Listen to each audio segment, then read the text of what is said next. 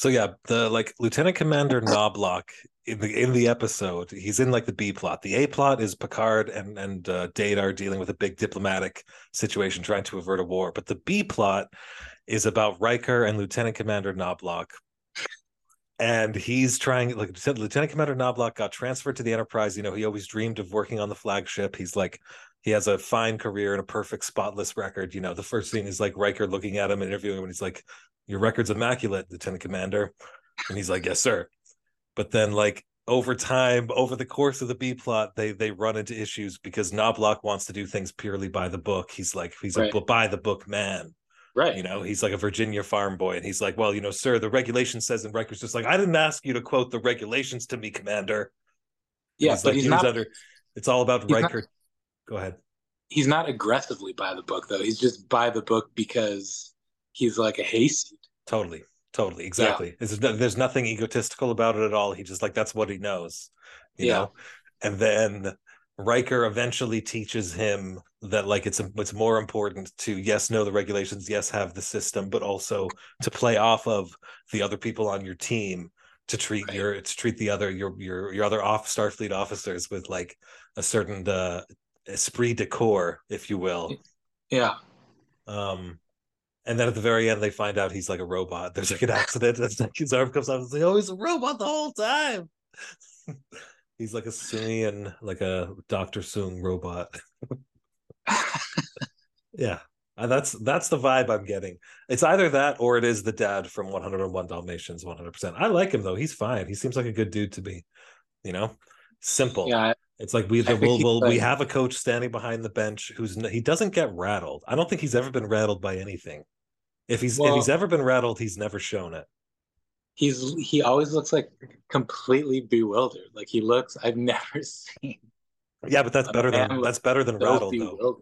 Bewildered is I mean, as long as you're not as long as you're not totally, totally like catastrophically bewildered, like deer in the that's headlights bewildered. That's what he I'm doesn't saying. look like no. that. You're oh, crazy. Oh, you're yes, crazy.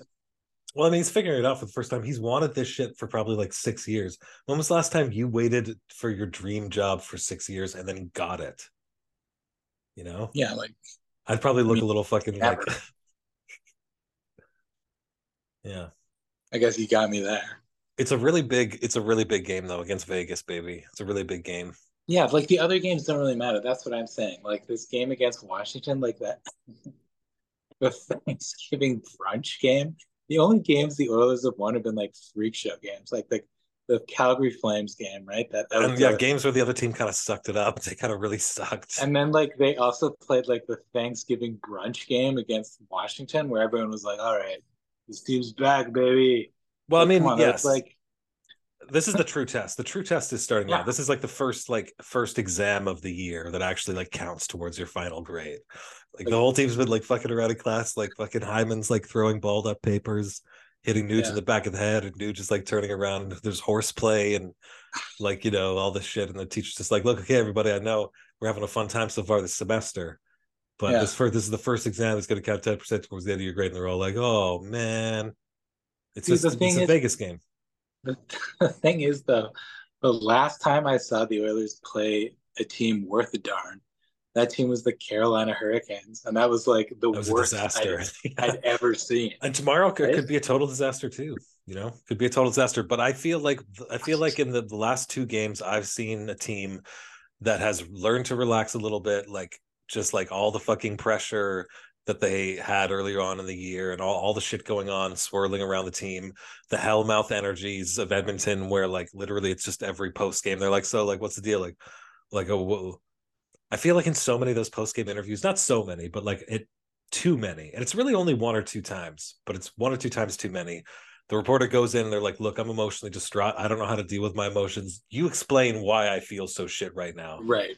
You make, sure. is, okay, what are you going to say that's going to make me feel better? It's like my answer would be, "Sir, you need to learn to regulate your own emotions." You know, I'm yeah. not here. I'm not here to apologize for your negative experience uh given that we got like our asses spanked like tonight yeah. well see, whomever but that's only because that's the that's just uh mark spector and that crew they've been working like they need to stop.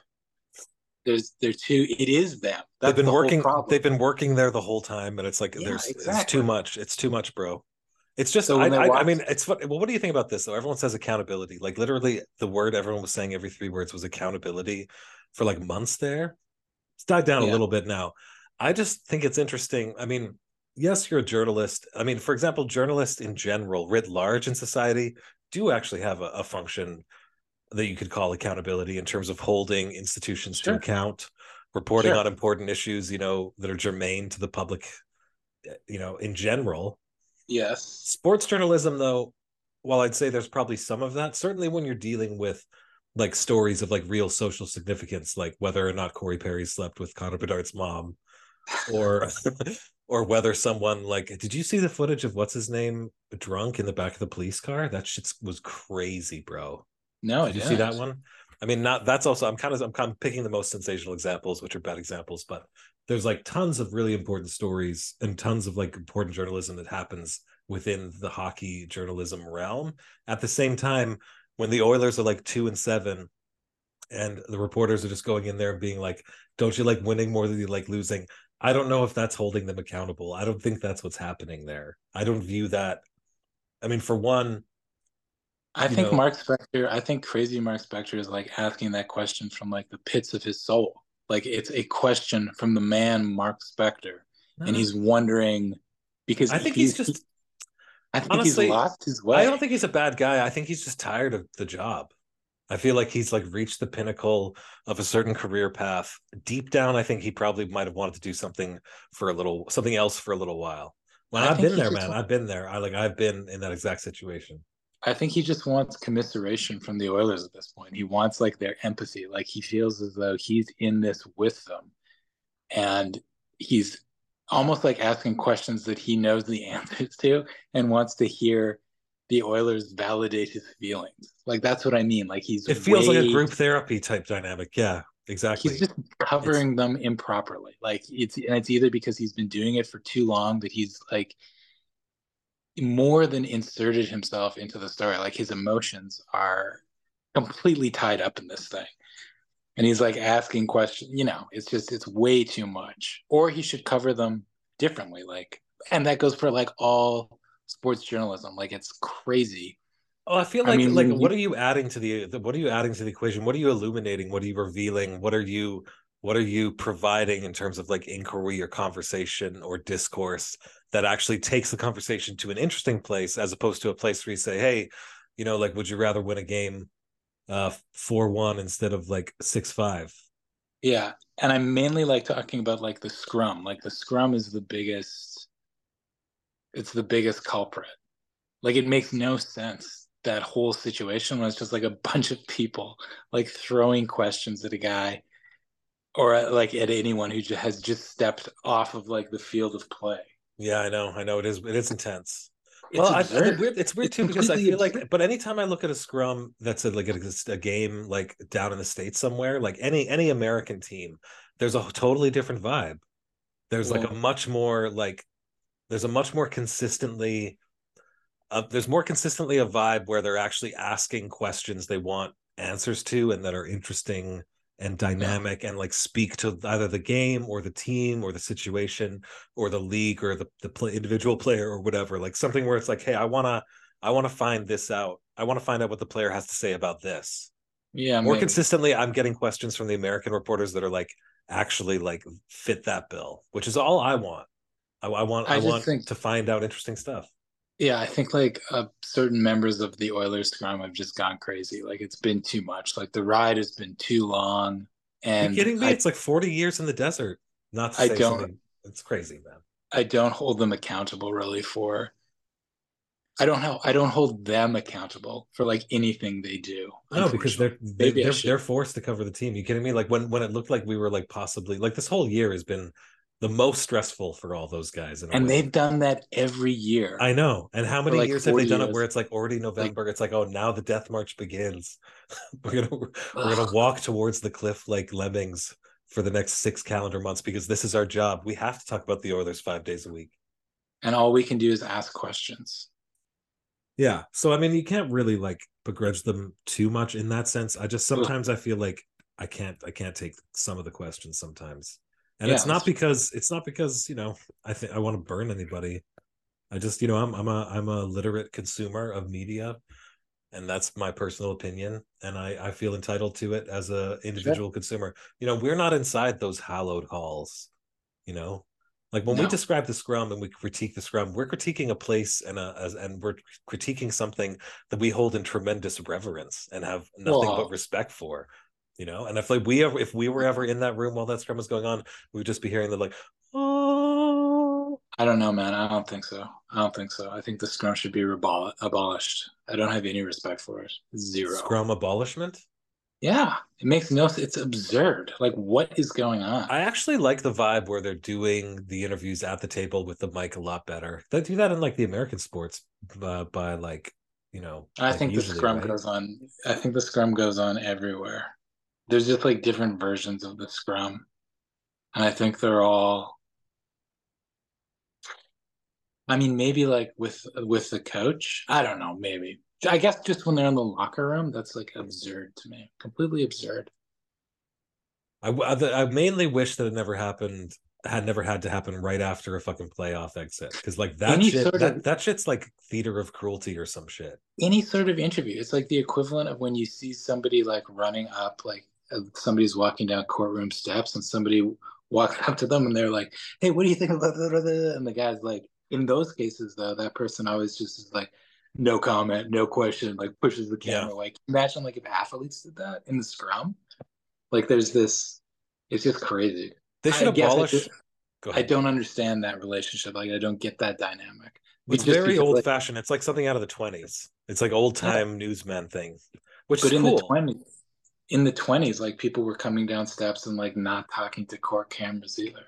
It's just like such a juxtaposition of you've just done one thing you're still completely there. Like what kind of interview like what is there's no you're not getting like any sort of like um well, just valid- imagine like valid answers. Like there's way too much wrapped you haven't had enough time to like context switch in your brain. This is like it's like the thing where you don't want to do back to back Zoom meetings for hours because the brain needs five or ten Yeah. minutes to like switch context. So just imagine if at the end of your day you're clocking out at five o'clock, you punch your punch your time card, you get out there, and Daniel Nugent Bowman is like, okay, so how do you think things went today? It was a pretty shitty day, right? You really didn't accomplish much. You think this is going to continue for much longer? and you're like, uh, well, you know, it's been a challenging time at the office. Uh, you know, when the printer went down and and uh, the internet issues, um, you know, just none of it makes any sense man it's absurd it's completely it's like a monty python sketch doing that to somebody i think I think the table and microphone is more dignified. Yeah, I mean, it's more of an interview, right? Like that's what I mean. Like I don't. What is the scrum? Is that an interview? Like what is that? What's that called? Is it just called a scrum? It's a terrible If name so- to call anything. The branding is Well, is horrible. what it is? I just don't get the purpose of it. What do you? It's like what a do you? a rugby What's the best possible way a scrum can go? Like a blooper? Somebody does something stupid. I don't know. Is think that what Brice you're looking scrum went well. I love all the Galov quotes. I mean, I think it's fine. I think they should reduce the scrums by 30%, but in lieu of that, do like gonzo style journalism where like they're out and about in the real world, hanging out with the players. Like, for example, when they're interviewing them at like the golf charity event, that those are always great interviews because everyone's relaxed, everything's chill. You know, they have like something else going on. It's not just like them like going to Nuge and being like, so Nuge, like, you know, you've like do you think Nuge hasn't like dealt with like the fucking mental scars of like all the all the losing over the years? Like he wants to win more than anyone else, you know? Like I think actually Nuge is one of the few ones that Yeah, like doesn't really get like thrown under the bus by the media that much No, anymore. but the thing thing about But they did is, they threw him under the bus for like four years though. the thing about Nuge though is like once the playoffs come, like Nuge like disappears completely. No man, he puts up points in the playoffs. You're kidding me. No, no, he doesn't. Whatever. He gets like he gets like thrown around. Nuge is too tiny. Nuge has a huge heart, bro. Okay, let's look at his playoff numbers here. Since since Yeah. you since you besmirched his honor, Yeah, he like last year, disappeared. last year, okay, last year in the playoffs, he had 11 points in 12 games. And then the year before that, he had fucking 14 and 16 games. So that's not disappearing. That's Yeah, basically it's just that's basically just doing his job without you really anyone noticing because he just does it in a non-flashy way. Uh, that was a really sick goal he had on that breakaway pass. That pass by Darnell Nurse was sweet. Yeah, it was that was great. Like it's so funny, like the juxtaposition of like the tone of criticism Darnell Nurse gets remotely, like in the media, in text and over audio, like on shows and stuff, versus the amount of hostility in the scrum. Like, can you imagine if like some of the reporters can you imagine if like Mark Spector just like read out some of his articles in front of Darnell Nurse in person? like, what do you think the vibe would be a little tense, don't you think? Yeah, I don't know, maybe. I mean, it's funny though, because like, how many times do you have to do that? Where like you talk to someone, and they're like, "So, would you rather would you rather win uh, four uh, one than lose the would you, than win six five? Hey, answer me that." And then they, like two weeks later, you're reading the paper, and it's like Darnell Nurse has never been a good defenseman in his entire time at Edmonton. Really, he's always been frustrating. Oh, frustrating. Yeah. Always seems to have defensive lapses. Blah, blah, blah, It's like, dude, like you, I just talk, I talk to you like five times a week and then like I go and like read what you're posting. It's like it's like you're friends with someone, and then you go and see them just shit posting yeah. on you like all the time. Yeah, that's why this makes like no sense. Like this whole operation is fucking absurd. I mean, like, obviously not... they're not friends, but like, why the fuck can't there be a more positive engagement? Why can't everyone well, I mean, be like, adding something to the pile instead of just like pushing blame around constantly? Well, what like sure, if, if people are eating what a shit, thing to ask of the press though. Like it's absurd to ask that of the press. That's what I'm saying. Yeah. Like it's it's just the the ship has sailed. Like we're through the looking glass as soon as we start doing. True. We don't really believe in the. I mean, we stopped believing in the press about twenty years ago. We stopped believing in like science. I guess like three years ago. Experts are on the way out. Uh, any kind of expert. I don't Expert, think you could ever. What kind of society doesn't value expertise anymore? I don't know. Society on the brink of collapse, my friend. That kind of society. It's not good. It's not good. But I'm telling you, man, I'm telling you, stress man in terms of stress management techniques, the yeah, best stress good. management technique I have. I don't think I was. I don't think we were recording when I said this, but white shoes, everybody. Mm. Switch your entire wardrobe to an all white shoe wardrobe, and you'll be way. You'll be far too worried about maintaining the cleanliness of those shoes. You won't even yeah. have time to stress out about the Oilers or anything else anymore. You've got a full time job. Your full time job is deciding. I mean, Edmonton isn't getting a lot of snow right now, so how much sludge is there out there right now? It's like bone dry. All right, perfect. bone dry. It's so weird, man. What the fuck is going on? I don't know. It is start. It, it is feeling very strange today. Tonight was the first time it really hit me because I've been like wearing my winter coat, of course, you know, but it's like sure. plus four or five outside. Like I don't really need to be wearing my parka. And today was the first day where I was like, yeah, this is stupid. Like, why am I wearing my winter coat? It's not winter, but, um, uh, and that's because it's not, but it really should be. Maybe. I don't know. El Nino. Yeah. El, El Nino. Nino. El Nino, the child. Jesus. Yeah. All right. Well, uh, uh, why, don't, leave it there, though, bro? Great uh, chatting. I think the painting's coming along really well, and I think we you should consider the, the McTavish piece. I think that's going to uh, be a really good commission. Yeah. Um, I'm just going to stop the recording here, but I'll just let everyone know our outro today will be uh, name of this song is "Pretty You Ugly" by a band called X Girl. We're kind of my new favorite like punk rock band. I think it's from like 2006, possibly produced by Jello Biafra. So oh, yeah, really? enjoy.